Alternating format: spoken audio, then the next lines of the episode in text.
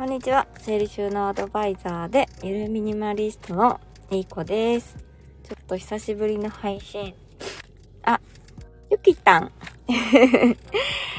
久しぶりです。そう、久しぶり忘れてた。夏休み入ってから、もう、うっかり、ちょっと忘れかけて、忘れかけてたというか、ちょっとやめよう、もう。やめようって思って、夏休み中は。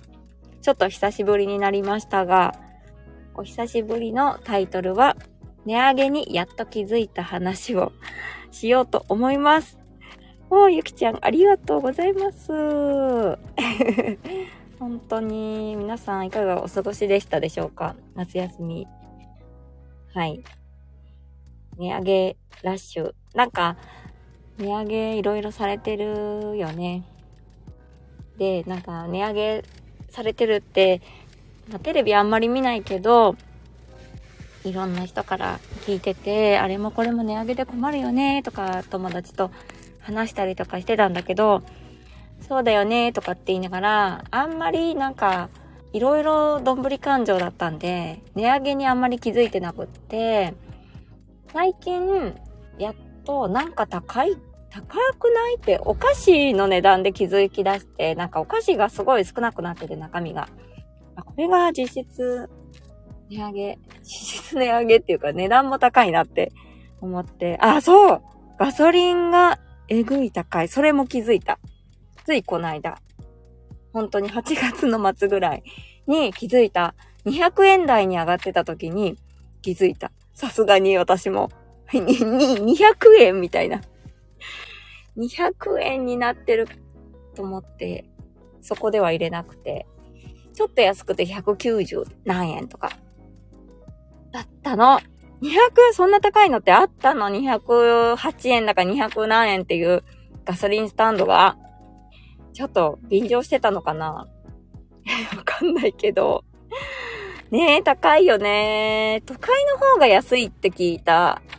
なんか、名古屋とかあっちの方は、割と、いや、もうちょっと安かったかな。東京の方も、安いのかなちょっとだけ。わかんないけど。そう、高くて、で、この間、で、さすがに、そう、ガソリンでも気づいたし、昨日私、ちょっと8月結構激務で、疲れてたんだろうね。あんまり自覚はなかったんだけど、昨日さすがにですね、あの、大寝坊して、大寝坊っていうかちょっと寝坊して、もう子供たちの、子供たちってこう、上の子が早く、早い時間に家を出るんだけど、そうじゃないと、こう、電車の時間に間に合わなくて、で、寝坊して私が、で、電車間に合わなかったの。寝坊そう。寝坊して、で、急いでお弁当作って、もう下の子なんかもう、パニックよ。ちょっとなんか、予定が狂うとパニックになるタイプだから、もうパニックで泣いちゃってるし、ああ、もう知らないと思って、で、もう知らないっていうか、もう知らない、もう知らないですよ。で、上の子を車に乗せて、電車の駅に向かったけども、全然間に合わなくって、もう急遽高速道路を使って学校を送ってって、で、もうめっちゃ高かった。あれ？高速道路こんな高かったっけ？みたいな。そこでも気づいた。高速道路も値上げかよって。もう知らないって、ほんともう知らないって感じだった。ねえ、送迎お疲れ様で。で、帰りもやっぱり仕事があるから間に合わなくなっちゃうから、また高速道路使って帰らないといけなくて、うわー、高い。1000円ぐらいしたんですよね。めっちゃ高いじゃんって思って。高かったっていう話。でも、いろんなものが値上げされてて、ね。で、インボイスとかなんかいろいろ始まるじゃないですか。そう。で、これから、あの、あれ、なんで値上げかわかんないけど、コロナでもいろんなお金もらったりとか、給付金とか、ああいうのでね、お金なくなっちゃったから、こう、回収しようとしてるのかなっていう感じなんだけど、それってそうなの？インボイス全然わかってない。私もわかってないのー。ね、あれ、課税事業者になるかどうかっていうのが決められるらしいんだけど、え、ならならないし、って思ったりそうなるとどうなるんだろうとかね、税抜き、税金、税抜き価格で請求しないといけないってことなのかなちょっとわかんないね。そう。ちょっともうあと1ヶ月しかない、1ヶ月もないから、早急に勉強しなくては。そう。で、ね、なんかわからないということだけわかった。わからないということがわかったね。それもそうだね。ぼんやり受け流してたけど、あ、わかってないってことにわかった。ねえ、でも、本当にいろんなものが値上げで、で、お給料もね、上がればいいのかもしれない。上がるとこも多いのかなわかんないんですけど。でもきっと困っちゃう人もいたりするから、いや、ここはもう、ミニマリストの出番でしょって感じ。ミニマリストになったらもう本当に生活費、ほんと最低限とかで済むし、なんか今の生活の生活費が最低限だしって思ってる人も一回ちょっとミニマリスト興味持ってもらえたらもっと下がるかもって感じ。私がそうだったんだけどね。そう、でも分かってないとやばいよねって、そうだよね。知らないってやばいね。なんか、危険だよね。給料は上がりませんそうなんだね。上がるとこばっかじゃないし、ほとんどのとこが上がらないよね。インボイスでもっと大変になっちゃったりとか、なんか、わかんないけど。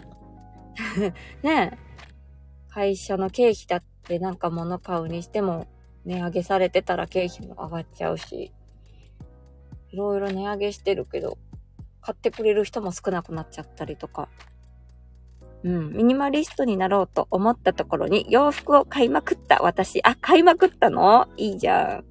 いやいやいや、好きなものは本当に全然いいと思うんだけど、その好きなもの、現代人って好きなものが多すぎる。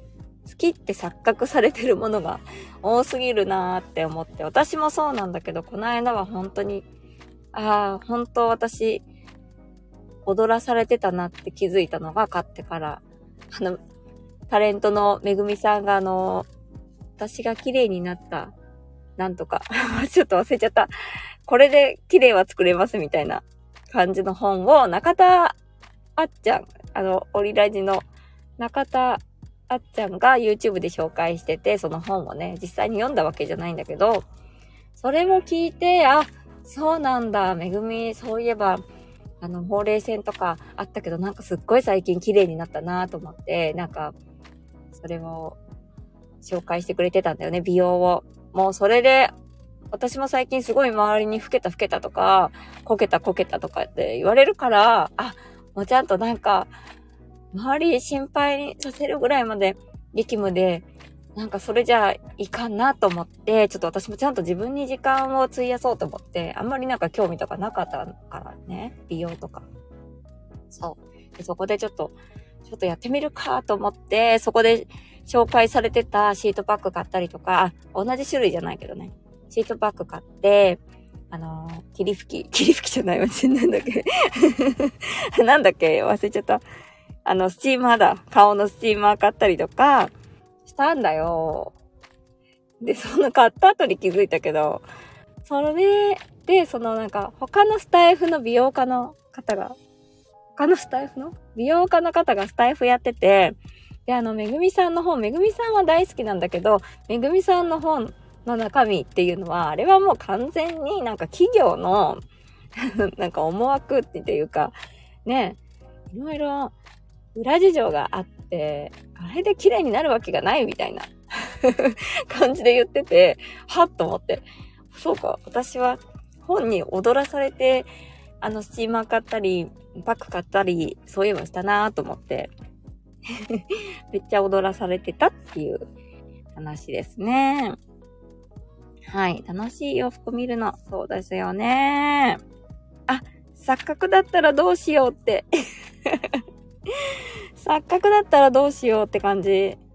まあ、それはちょっと、あの、わからない。人からはわからないけどね。そう。あれ美顔器踊らされたってそうかもしれない。踊らされてたかもしれない。まあちょっと物は試しで、ちょっと続けてみようかなとは思ってます。そう。そんな感じ。そんな感じって、皆さん値上げラッシュ、どうなってますか？家計簿とか、みんなつけてるよね。私は全然もうつけてなくって、まあ、ミニマリストになったら本当に生活費下がって、下がったから、下がったし、なんか自分はもう無駄遣いしないっていう自信があったから、もうなんかあまり家計簿もつけなくなっちゃったけど、ちょっとどのぐらい食費かかってるのかなってもう一回見てみようと思って、今月からちゃんとちょっと記録取ろうかなって思ってます。はい。本当に、なんか値上げ、値上げでどうしようってなってるとしたら、ちょっと家の中も片付けてみて、自分と向き合って、ちょっとミニマリストという生き方っていうのにも目を向けてみると、もしかしたらもしかしたらで、めちゃくちゃ生活費下がって、今までと、その生活水準とか、もう下げなくてもいいと思うっていう感じに思います。私も実際に全然裕福な家庭じゃなかったし、あのー、全然普通の平均値、平均値の家庭で、家庭だったのに、だから贅沢とかしてなかったはずなんだけど、ミニマリストになってからは、本当に一気に10万円とか減ったので、使ってるのが。なんか洋服買わなくな、まあ洋服も買わなくなったし、いらないし、欲しいってあんまり思わなくなったっていうのもあるし、日用品のストックとかっていうのも、まあなくなったら買いに行けばいいっていうスタンスにしたりとか、なんか、なんかあんまりその、もしもとかって考えないだって洗剤がなくなったところで生き延びられなくなるわけじゃないし、大事なのは食料だったりとか、そのフォーカスするものが変わった感じ。で、生活費めっちゃ下がりました。本当にちょっとした積み重ねで本当に10万円ぐらい無駄に使ってたってことが判明したんですよね。私絶対節約上手とかって思ってたんですけど、全然そんなことなかったっていう。で、節約といえばもう我慢我慢の連続だと思ってて、でもそのミニマリストになると、全然我慢とかじゃなく、本当に自分があの必要なものがわかるし、何を買えばいいとか、これがなくなっても大丈夫っていう楽観楽観視っていうのかな？が身につく。あんまりなんか不安に怯えて物を所持しなくなったっていうのも大きいかなって思いました。まあ、その、そうですね、そのおかげもあって、そのおかげもあったのかわからないけど、値上げに気づいてなかった。まあ、ただの 鈍感だったっていうのもあるんですけど、さすがにガソリン代が200っていう2っていう数字に、おって思って、ちょっと気づきました。なんかフェイクニュースとかで、歩行税がかかるとか っていう、歩くだけで税金がかかるとかっていうニュースとかも信じてる方もいちゃったりとかして、ね、こんなご時世だとああいうフェイクニュースも信じちゃいますよね。あれはデマらしいですよ。はい。そんな感じです。そう。ちょっと私、激務、激務っていうか、しあの、外で仕事することが多くなってきたので、なかなかちょっと今オンライン片付けのスクールの方募集できてないんですけど、ちょっと、そうだ、そうだすね、だって。